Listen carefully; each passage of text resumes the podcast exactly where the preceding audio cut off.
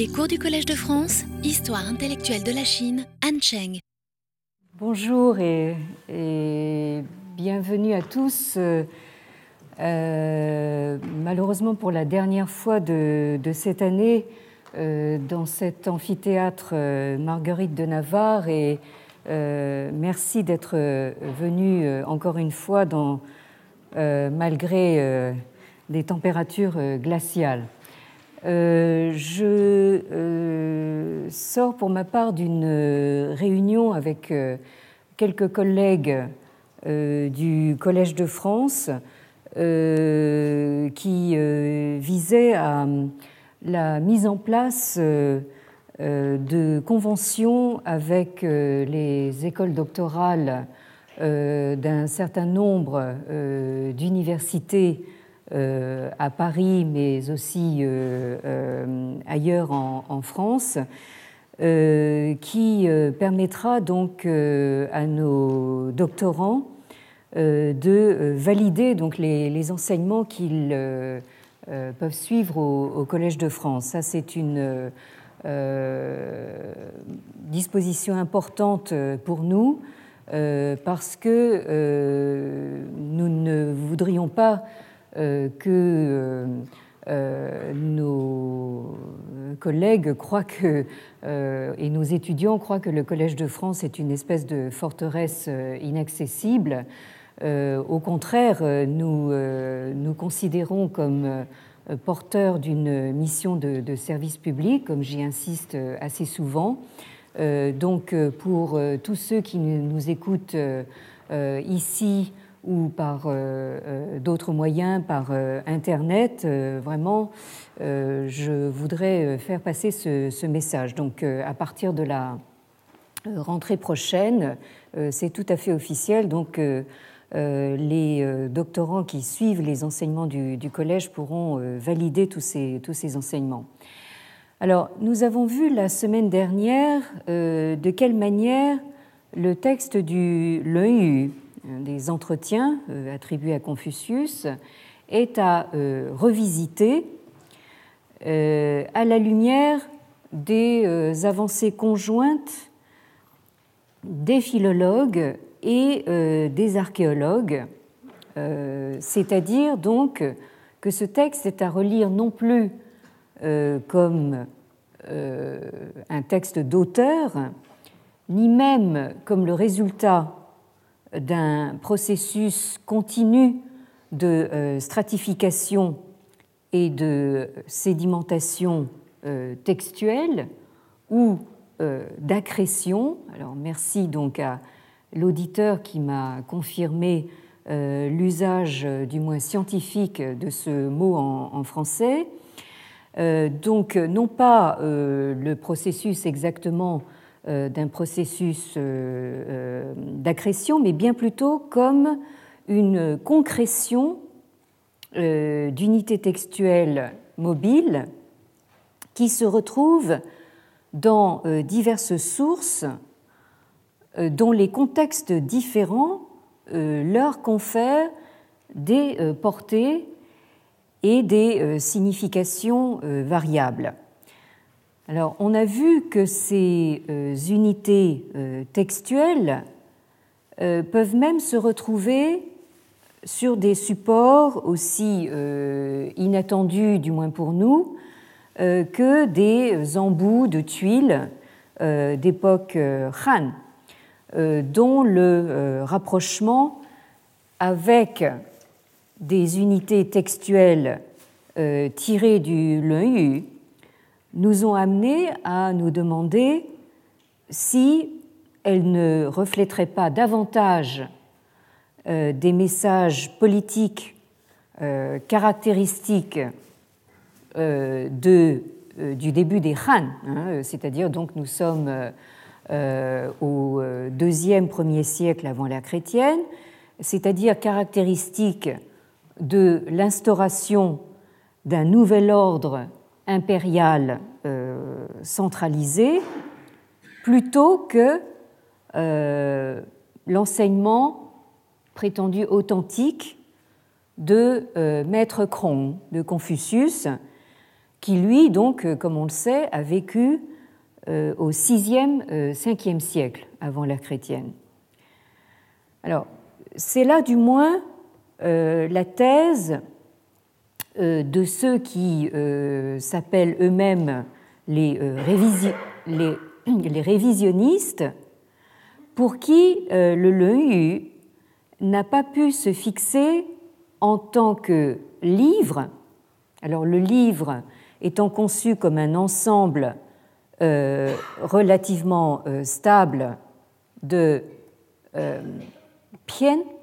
ici, euh, ce que nous traduisons conventionnellement par chapitres, qui sont eux-mêmes des, on pourrait dire, des stabilisations ou des fixations d'un certain nombre de chang, euh, c'est-à-dire des euh, sections ou ce que nous appelons depuis un certain temps des unités textuelles.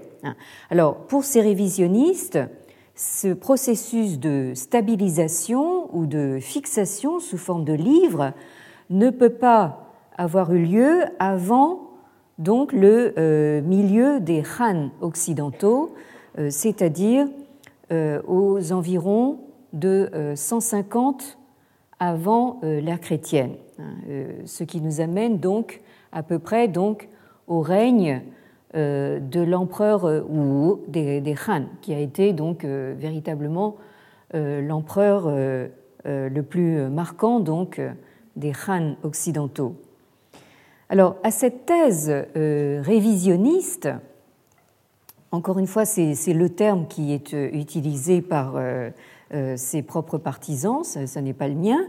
Euh, cette thèse révisionniste qui est représentée par euh, des historiens critiques comme Zhu Weizheng, que j'ai nommé précédemment, donc mon maître de l'université Fudan de, Shanghai, mais aussi et surtout actuellement représenté par des sinologues occidentaux, euh, dont la plupart sont anglophones.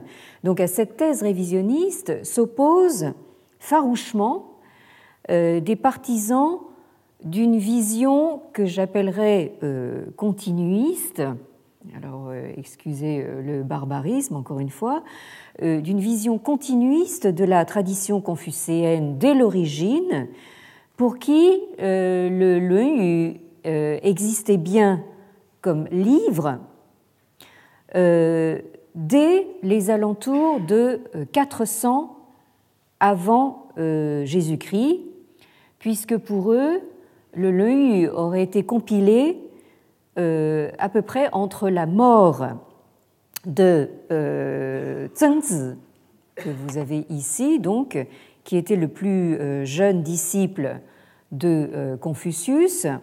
Donc, sa mort est datée à peu près de 430 euh, avant Jésus-Christ, et euh, la naissance de euh, Mengzi, ici, donc situé aux alentours de 380 avant Jésus-Christ.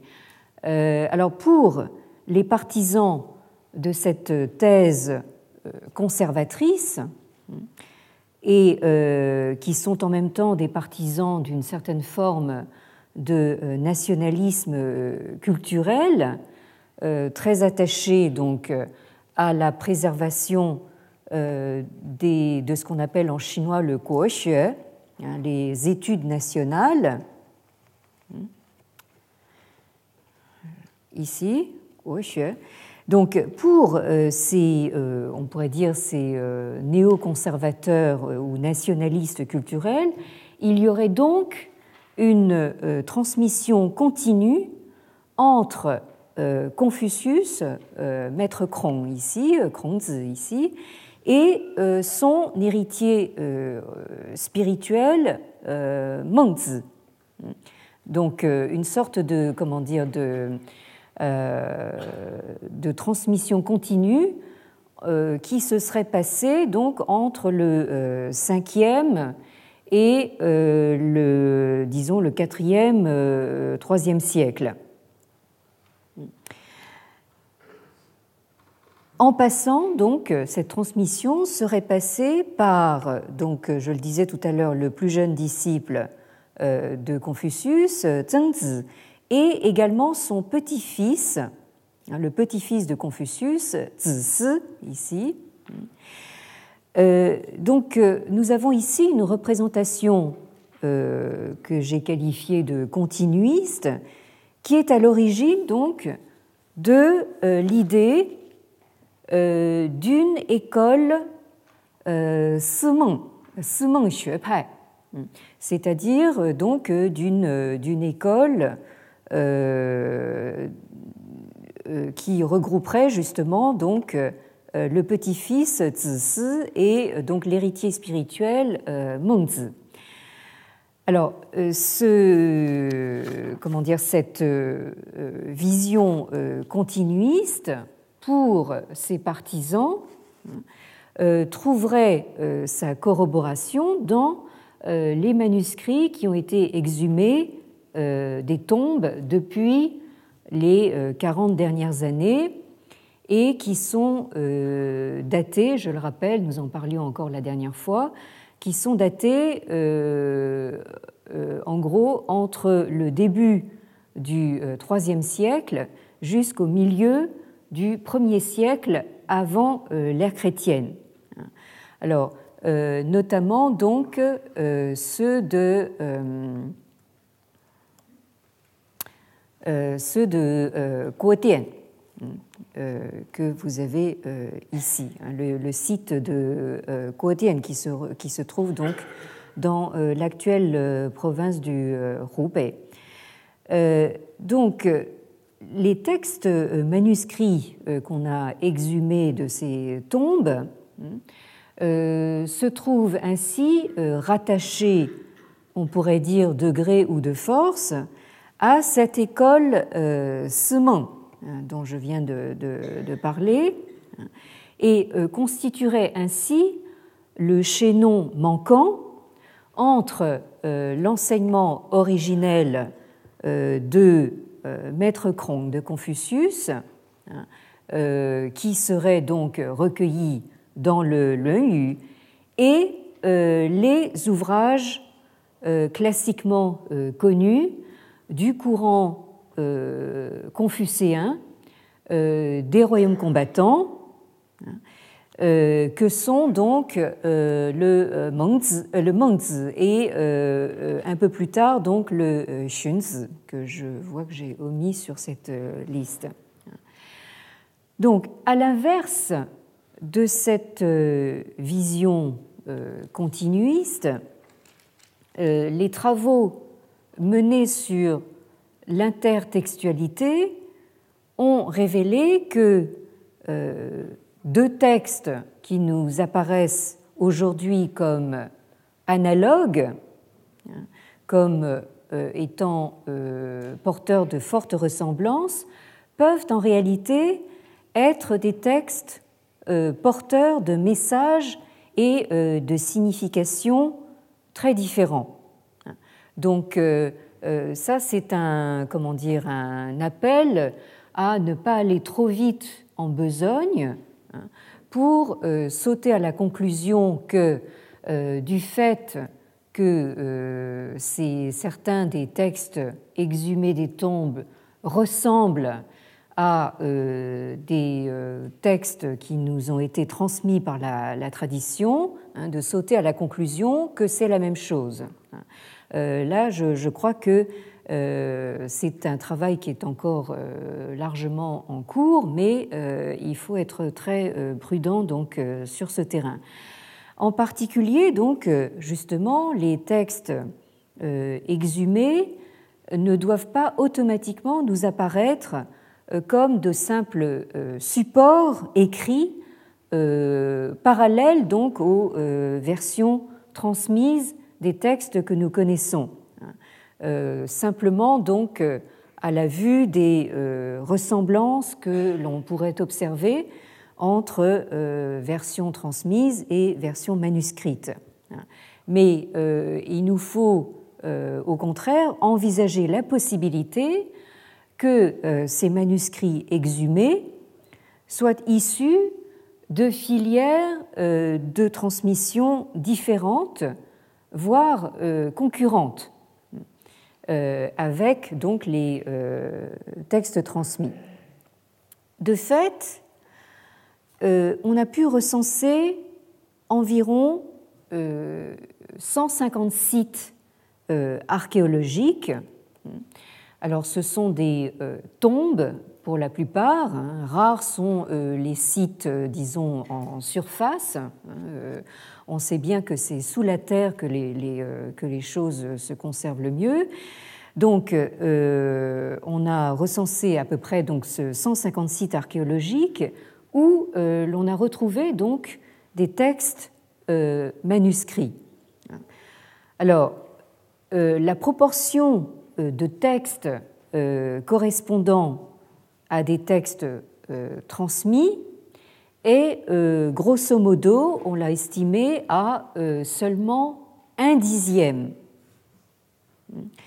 ce qui signifie que les textes transmis que nous connaissons ne représentent qu'une infime portion des textes qui devaient être en circulation dans la période pré-impériale et euh, au début de l'ère impériale, hein, c'est-à-dire donc en gros entre le IIIe euh, et le 1er siècle avant l'ère chrétienne. Hein. Ça, ce sont les découvertes archéologiques qui nous ont fait prendre conscience de ce, de ce fait. Hein. Alors, nous avons vu en terminant la semaine dernière que ces textes exhumés des tombes viennent s'ajouter aux euh, nombreux pans de la littérature transmise qui tournent euh, autour de la figure de Confucius et de ses disciples. Alors qu'il s'agisse, euh, on l'a vu donc, de sources ritualistes ou de sources plus folkloriques, Hein, dans le sens où il porte sur le, euh, la légende ou le folklore qui s'est euh, formé autour de la figure de Confucius, outre, bien sûr, euh, les sources de type historique classique, comme donc le Zhuozhuan ici, hein, ce qu'on a appelé la tradition de Zuo, le Guoyu, donc les, euh, euh, les propos des principautés, et le Shiji, donc les, les annales historiques dont le professeur Van Hess va nous parler dès cet après-midi. Donc, ce foisonnement de, de sources, qu'elle relève de la littérature transmise ou bien euh, des manuscrits euh, trouvés dans les tombes, fait donc apparaître le Yu non plus comme euh, une œuvre unique en son genre, et comme même la, source principale pour l'enseignement du maître, hein, c'est la Vulgate qui a été donc euh, euh, jusqu'à maintenant, et y compris par moi, je le reconnais, hein, euh, mais au contraire comme une compilation parmi beaucoup d'autres ayant trait, de près ou de loin, à la figure de Confucius. Alors on peut donc imaginer, comme le font désormais euh, un certain nombre de euh, sinologues spécialistes de euh, l'époque Han, dont beaucoup exercent, j'y ai déjà insisté, en milieu anglophone, on peut donc imaginer une multiplicité, hein, on pourrait dire même une multitude de conglomérats de récits. Hein, je parlais tout à l'heure de euh, concrétion euh, textuelle, de euh, conglomérats d'anecdotes et de citations tournant autour de Confucius, mais pas seulement lui, autour aussi d'autres maîtres de l'Antiquité, qui circulaient en tous sens et dans le désordre encore sous les Han occidentaux, c'est-à-dire au tout début de l'ère impériale.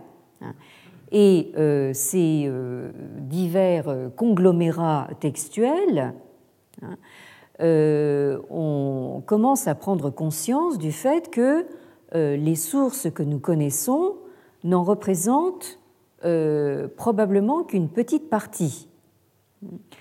Donc, dans cette perspective, euh, il est très possible que le texte du Leu se soit euh, tissé, et là je prends donc le mot texte dans son sens étymologique, hein, de, tissu ou de textile. Donc, il est très possible qu'il se soit tissé en croisant des fils avec d'autres textes également en phase de tissage. Et euh, c'est précisément donc, euh, comme nous euh, l'avons vu les semaines précédentes, ce que cherchent à démêler les études d'intertextualité. Alors, la transmission des textes n'était euh, par conséquent probablement pas le fait d'écoles, hein, au sens où nous l'entendons euh, par exemple dans euh, le contexte de l'Antiquité gréco-latine, qui nous est plus proche, hein, mais plutôt le fait de ce que William Boltz, donc un sinologue, un philologue américain, appelle des euh, practitioner lineages, euh, c'est-à-dire donc, euh, si je traduis littéralement, des lignages de praticiens. Et en cela, William Bowles s'appuie sur les travaux d'autres collègues américains, en particulier donc ceux de Michael Nyland, donc euh, Madame euh, le professeur Michael Nyland, parce que ne faut pas vous fier donc à ce prénom qui vous paraîtrait masculin. En fait, il s'agit donc d'une très imminente sinologue américaine de Berkeley, en Californie, que j'ai eu d'ailleurs l'honneur d'inviter à faire une conférence ici au Collège de France il y a, il y a quelques années. Euh, ainsi que euh, des euh, travaux de cet autre sinologue américain, Mark Csikszentmihalyi, je ne suis pas sûre de la prononciation, il s'agit d'un nom hongrois et heureusement pour nous, il y a des noms hongrois qui sont plus faciles à prononcer. donc, les travaux donc, de ces deux sinologues euh, américains euh, ont porté donc sur ce que William Bowles appelle les practitioner lineages au début des Han.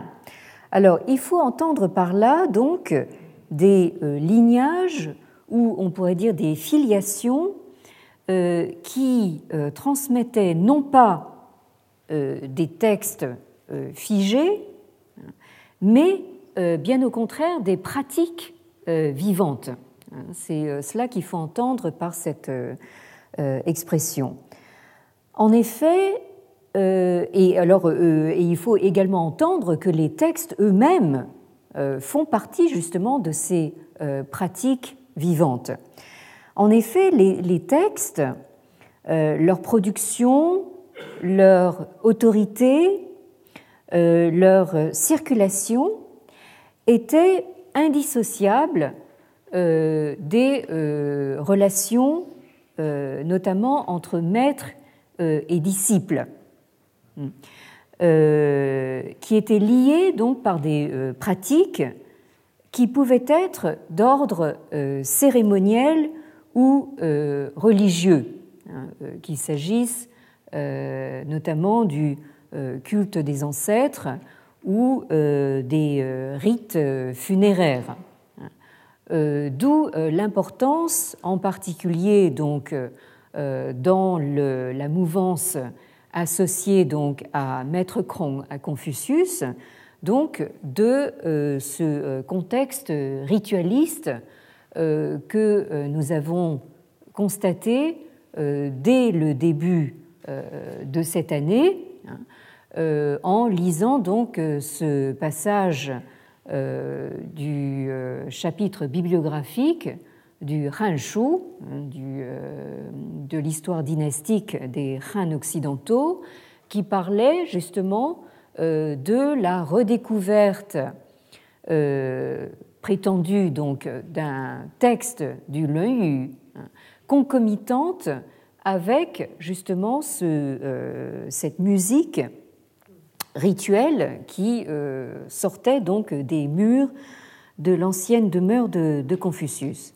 Donc, les textes avaient avant tout euh, une fonction performative, euh, indissociable du euh, contexte de l'enseignement d'un maître. et quand je, dis contexte, je pense à ce que les exégètes allemands du corpus euh, biblique euh, appellent pour leur part le Sitz im Leben, hein, c'est-à-dire donc l'assise dans la, dans, dans la vie, hein, euh, dont nous parlions il y a quelques semaines. Alors, c'est ici que nous retrouvons la grande intuition de Herbert Fingeret, le philosophe pragmatiste américain, dont nous avons euh, longuement parlé euh, l'année dernière et euh, pour qui l'enseignement de Maître Krong de Confucius tenait avant tout justement dans la conception rituelle de l'agir. Alors, euh, pour ceux d'entre vous qui euh, euh, n'étiez pas là, n'ont pas eu l'occasion donc de suivre ce, cours de l'année dernière, vous pourrez donc le retrouver donc en podcast sur le site du Collège de France. Alors, dire que les textes faisaient partie justement de ces pratiques vivantes et avaient donc avant tout une fonction performative a pour corollaire que euh, les textes de l'Antiquité chinoise euh, valaient autant par leur usage que par leur contenu.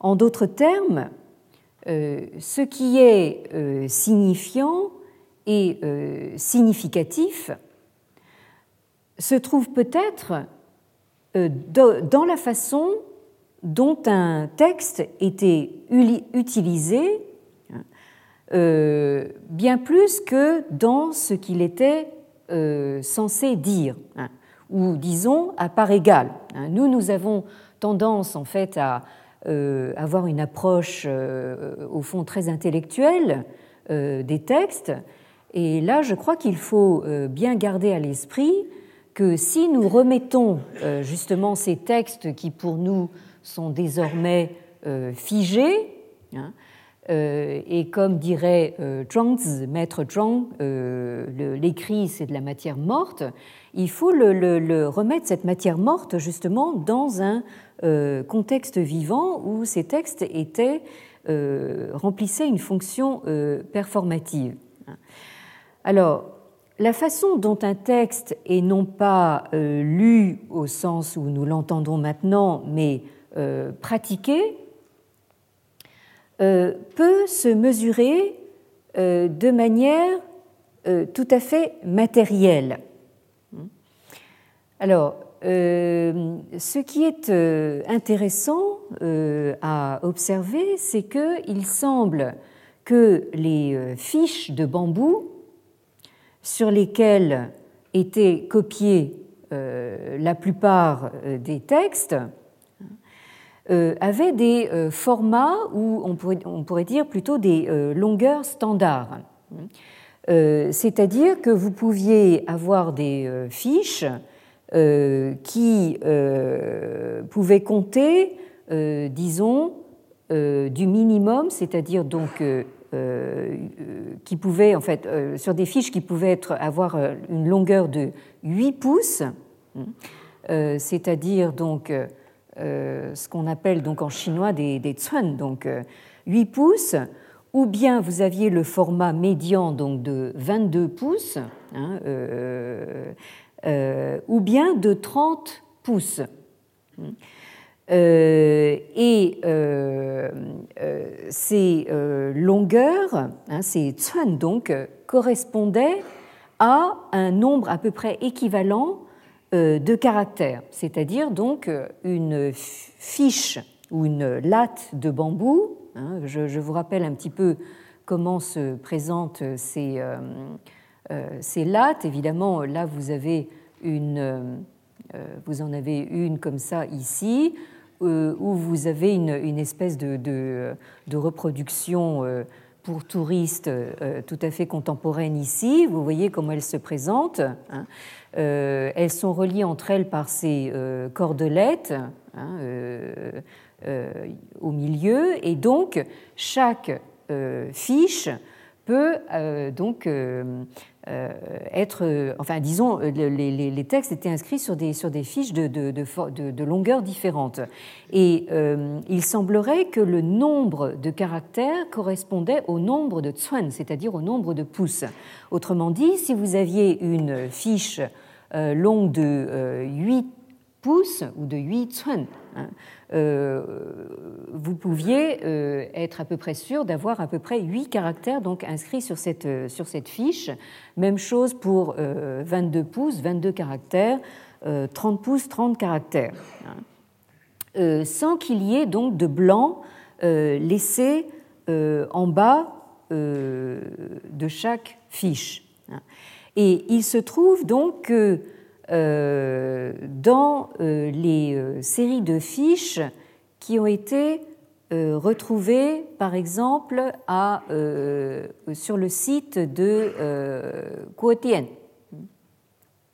que vous avez ici, dans le Hubei. Hein. Je vous rappelle qu'il s'agit d'un site qui, a mis au jour une tombe euh, en 1993, daté euh, des environs donc de 300 euh, avant Jésus-Christ. Hein. on y a retrouvé donc une série de, fiches qui étaient à peu près longues de 7 ou 8 tsun. et on a fait le même type de découverte donc dans une tombe euh, datée d'une époque plus tardive, donc à euh, Tingzhou, euh, ici, donc une tombe qui, elle, est datée de 55 avant Jésus-Christ. Alors, euh, selon euh, l'historien Li Ling, dont j'ai eu euh, à maintes reprises l'occasion de vous parler, donc, qui est professeur au département d'histoire de l'université de, Pékin, hein, à Peita, ces fiches de Guotien comporteraient donc des ressemblances avec euh, le textus receptus, donc la version transmise du euh, euh, tant par la forme que par euh, le contenu et la formulation. Euh, alors, encore une fois, euh, euh, ça c'est l'opinion de Li mais il vaut mieux donc être resté assez prudent. Mais selon Li donc, les fiches de Kuotien se présentent de la manière suivante, c'est-à-dire que vous avez donc un chang, hein, c'est-à-dire donc une section du euh, transmis qui se trouve euh, copié donc euh, sur les fiches de, de hein, sur deux ou trois fiches.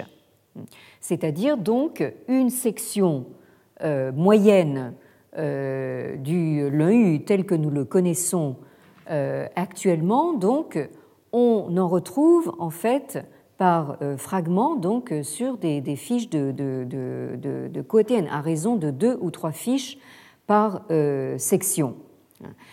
et toujours selon Li Ling, euh, les fiches de, de tentent à montrer que euh, le texte euh, du Yu a été copié donc zhang par zhang, c'est-à-dire comme on copie des fiches bibliographiques, hein, c'est-à-dire donc une référence à la fois. Hein.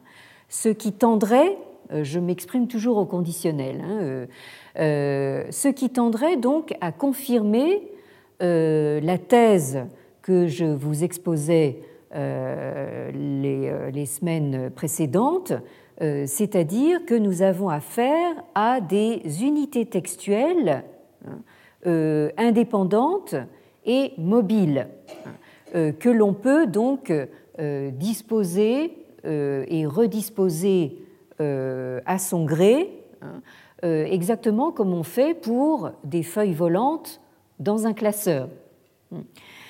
Alors, euh, euh, ce qui est intéressant ici, c'est que on a bien remarqué que ces fiches, aussi bien de Kotian que de Tingzhou, ont cette longueur donc minimale, hein, ce format minimal, de 7 ou 8 pouces, un hein, euh, c'est-à-dire ça nous fait euh, quelque chose comme environ hein, à peu près, euh,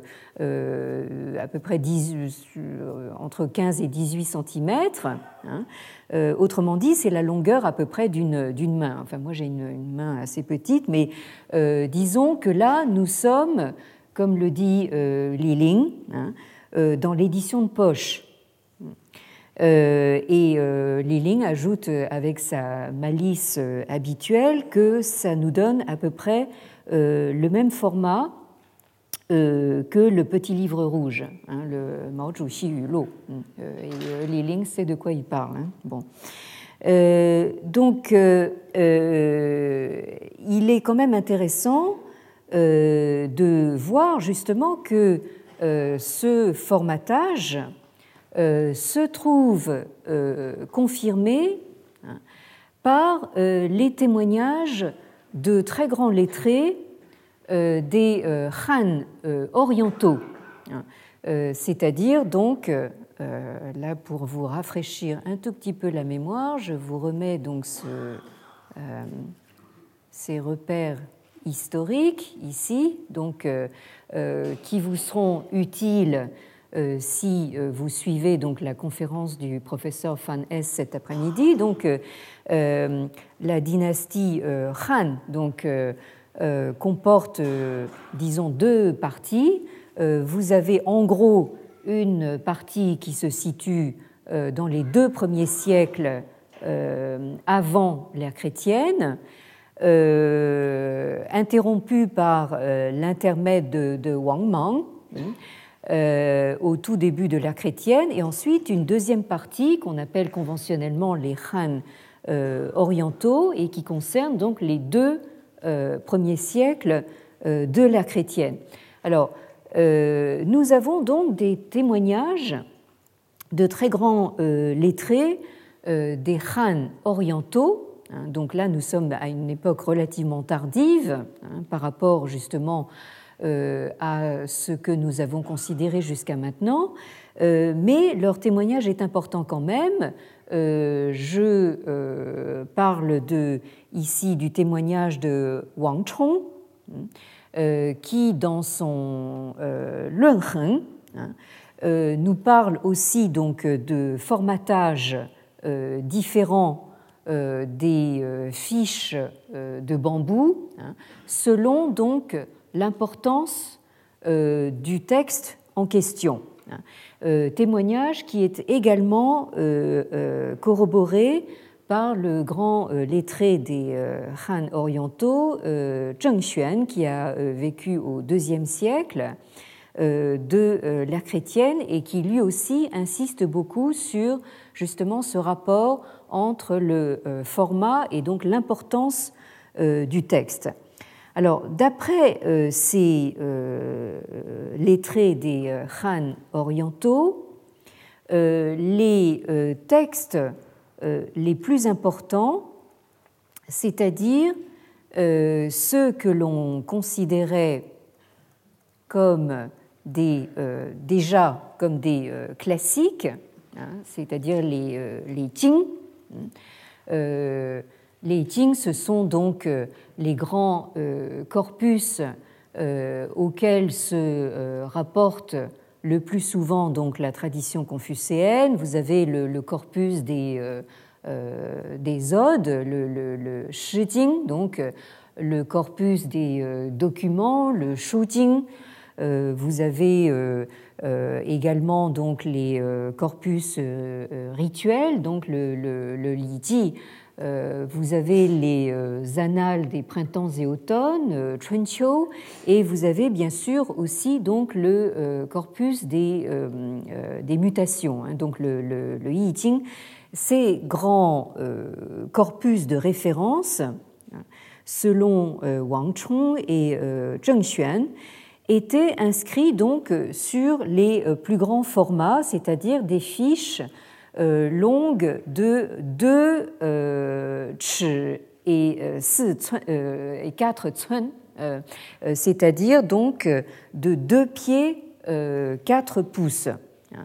Alors que donc les textes moins importants hein, étaient pour leur part donc inscrits sur des, fiches euh, de longueur euh, bien moindre. Hein.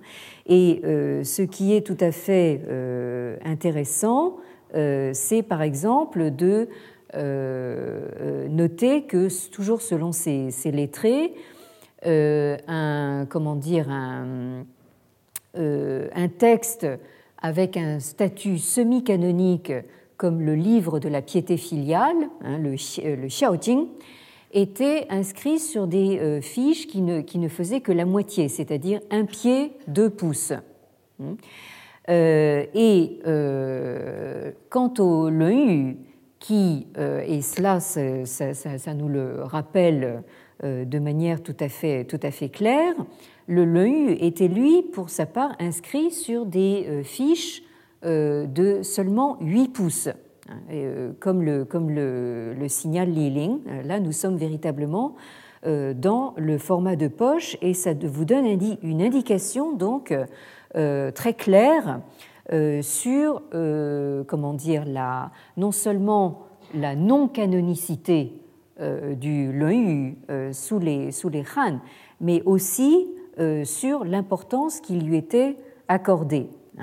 Et euh, c'est là qu'il nous faut, euh, et là je vois que le temps passe très très vite, euh, qu'il nous faut rappeler que sous les Han, le Leu était loin d'avoir acquis le statut canonique qu'il n'a commencé à acquérir que très tardivement, hein, c'est-à-dire, je le rappelle, au plus tôt au XIIe, XIIIe siècle de l'ère chrétienne.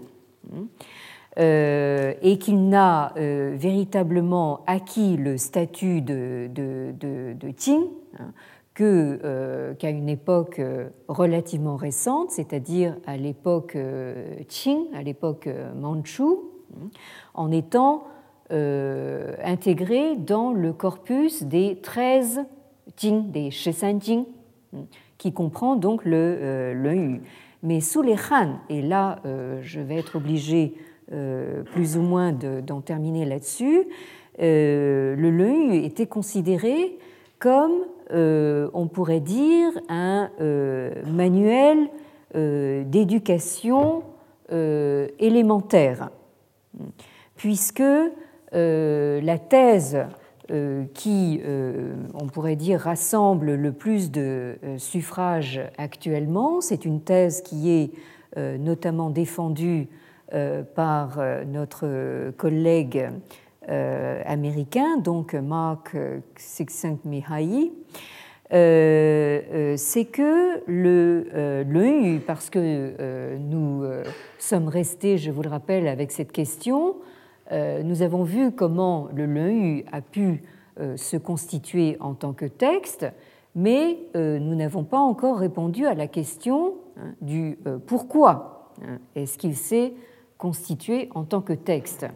Et la thèse qui, euh, si j'ose dire, tient la corde pour l'instant est que euh, le LEU a été compilé euh, probablement par ce personnage dont vous avez le nom ici, Zhang Yu, qui est mort en 5 avant Jésus-Christ, hein, c'est-à-dire donc véritablement à la toute fin de l'époque des Han occidentaux et qui a euh, servi comme euh, tuteur officiel hein, euh, du prince héritier, hein, c'est-à-dire donc celui qui était destiné à devenir empereur, hein, celui qui est devenu ensuite l'empereur Chang, Changdi, qui a régné donc entre 33 et 7 euh, avant euh, Jésus-Christ. Euh, Chang, ça n'est pas mon nom, hein, c'est un, autre, Chang. Donc,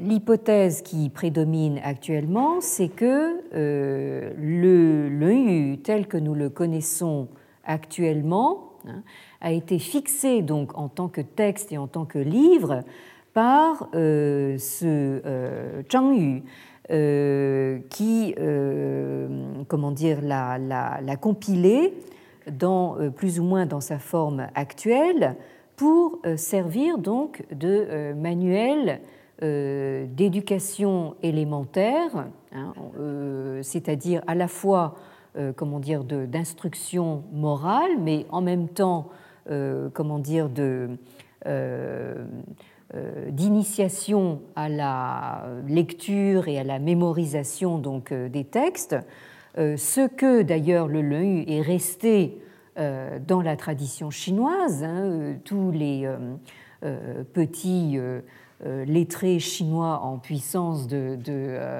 la tradition chinoise de, pendant 2000 ans, donc, ont tous commencé par mémoriser donc, le, le euh, Donc il ne faut pas oublier que, euh, contrairement à ce que pourrait euh, nous faire croire donc, en, notamment les nationalistes culturels dont je parlais tout à l'heure, hein, et qui voudraient faire du LEU une sorte d'équivalent de la Bible ou des, des évangiles, le LEU est loin d'avoir euh, acquis un statut euh, canonique hein, dès euh, sa constitution en tant que, en tant que texte. Alors, je terminerai juste sur donc, cette image donc, d'une version donc, des classiques. inscrite sur, gravée sur pierre, hein, euh, daté donc de 175 de l'ère chrétienne. Nous sommes donc à la fin des, des orientaux. Hein. Euh, et euh, vous voyez un petit peu donc l'évolution depuis donc l'inscription de, des, des, textes d'abord sur des supports extrêmement mobiles comme ces fiches de bambou. Hein. Euh, pour finir justement euh, littéralement fixés, hein, euh, ou, dans la mesure où ils sont gravés sur pierre. Hein. Là, il s'agit donc du classique des, mutations, donc du, du gravé sur pierre, sur stèle, donc qui était érigé devant l'Académie impériale, hein, de façon à avoir justement un texte de référence, donc un texte fixe, hein, pour une fois, euh, pour les, euh, euh, comment dire, les, on pourrait dire les docteurs, les doctorants de l'Académie impériale.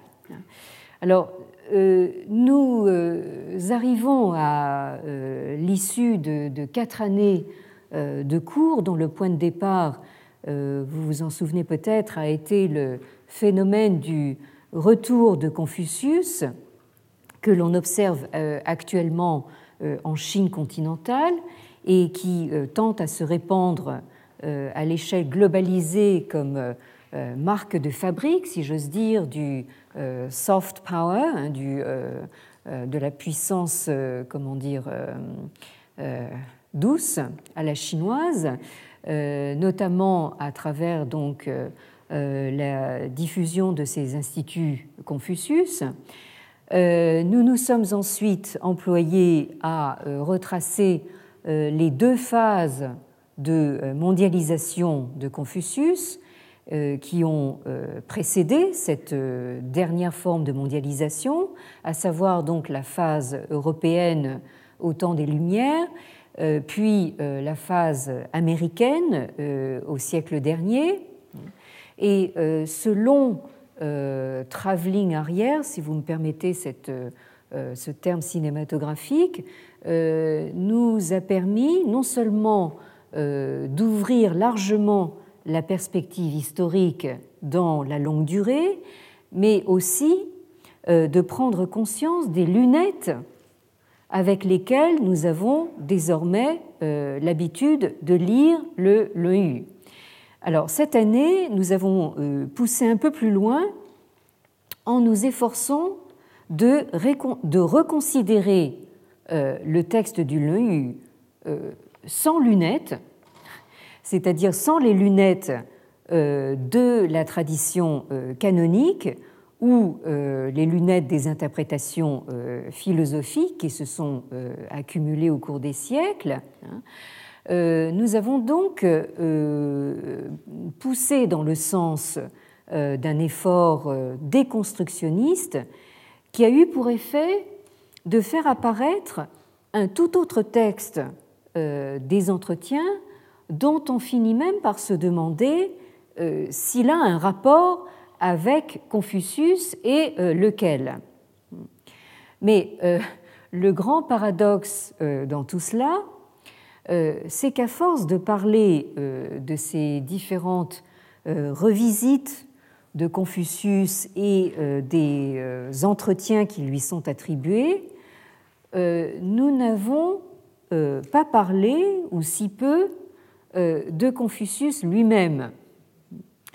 Alors, euh, certes, euh, comme vous le savez autant que moi, des quantités incalculables de choses ont été dites et des quantités incalculables de livres ont été écrits sur lui depuis des siècles, et notre propos n'était évidemment pas de les passer en revue euh, tâche impossible s'il en fut et euh, heureusement inutile. Alors, euh, toutefois, nous ne pouvons pas nous permettre de laisser derrière nous un terrain en friche, retourné dans tous les sens, hein, en nous disant après nous le déluge. Hein. Euh, donc après avoir euh, consciencieusement déconstruit et euh, démantelé toutes les vulgates existantes, nous nous retrouvons au milieu d'un vaste chantier avec la question, finalement, que reste-t-il de Confucius dans tout ça hein? Et est-ce que il faudrait donc en rester avec la conclusion que Confucius ne serait qu'une invention des Han. Euh, et à partir des Han, une perpétuelle réinvention. Est-ce qu'il n'est que ça? Euh, Et euh, s'il n'est que ça, il reste tout de même la question de savoir comment Confucius s'est fait un nom. Il est évident que quand nous arrivons à la fin euh, de l'Antiquité préimpériale et au début de l'ère impériale, hein, euh, Confucius, c'est quand même un nom connu. Alors comment expliquer justement comment s'est constituée sa légende? Alors légende, à prendre là aussi au sens étymologique du terme, hein, des legendas, c'est-à-dire de ce qu'il y a à lire. Donc, euh, je, finis sur ce constat euh, euh, et il me paraît à moi, et vous me direz si vous êtes d'accord là-dessus, il me paraît nécessaire d'ajouter donc au cycle que nous venons de clore, donc de Confucius revisité, une sorte d'épilogue assez prolongé qui pourrait s'intituler Confucius retrouvé avec un point d'interrogation hein, euh, par euh, référence au euh, poème du grand écrivain anglais Milton, donc Paradise Lost, le paradis perdu suivi de Paradise Regained, hein, donc le paradis retrouvé, ou peut-être un peu plus parlant pour la jeune génération, donc euh, au film Matrix, euh, la matrice suivie de euh, Matrix Reloaded, hein, la matrice rechargée. En tout état de cause, donc, je pense qu'il serait nécessaire de poser longuement cette question, donc Confucius retrouvé avec un point d'interrogation. Donc j'ai comme l'impression que nous n'en avons pas tout à fait fini avec euh, Confucius. Euh, d'ailleurs, en aurons-nous jamais fini euh, C'est sur ce point d'interrogation donc que je conclus aujourd'hui. Et l'heure est maintenant venue pour moi de vous remercier du fond du cœur, non seulement vous qui êtes ici, qui faites l'effort d'une semaine à l'autre et malgré les intempéries de venir jusqu'ici, mais aussi tous ceux qui nous écoutent par d'autres moyens. Euh, de m'avoir euh, accompagné et euh, soutenu encore une fois tout au long de cette année de, cours que j'ai bien cru ne pas pouvoir assurer, à un moment où j'avais bien besoin de votre soutien, mais aussi de votre compréhension. La fatigue, comme vous avez pu le constater, s'étant largement fait ressentir. Et je ne peux qu'espérer euh, vous retrouvez donc en décembre prochain dans de meilleures conditions euh, pour euh, continuer ensemble nos travaux d'investigation. Alors, dans l'immédiat, et pour ceux que cela intéresse, nous nous retrouverons tout à l'heure à 14h30 en salle 5 euh, pour la conférence euh, du euh, professeur Hans van Hess de l'Université de Munich, qui nous parlera en français de la construction logique des premières histoires dynastiques chinoises, à savoir essentiellement donc le Shiji, le Hanshu et le Hanshu. Et je signale dès maintenant qu'en novembre prochain, euh, pendant tout le mois de novembre donc, 2012, euh, euh, nous devrions accueillir ici au Collège de France une série de quatre conférences du professeur Kobayashi Yasuo, directeur du Centre de philosophie de l'Université de Tokyo, qui nous livrera également en français ses réflexions de philosophes euh, suscité par la catastrophe de Fukushima de, mars euh, dernier, de mars 2011, sur l'après-guerre euh, japonais, hein, qui devrait vraiment être donc des réflexions tout à fait majeures. Alors je rappelle que tous les détails figurent comme toujours sur le site du Collège de France. Alors quoi qu'il en soit, encore merci à vous. Euh, de votre attention, euh, de votre fidélité. Merci à notre caméraman aussi de sa fidélité et euh, au plaisir de vous revoir. Merci.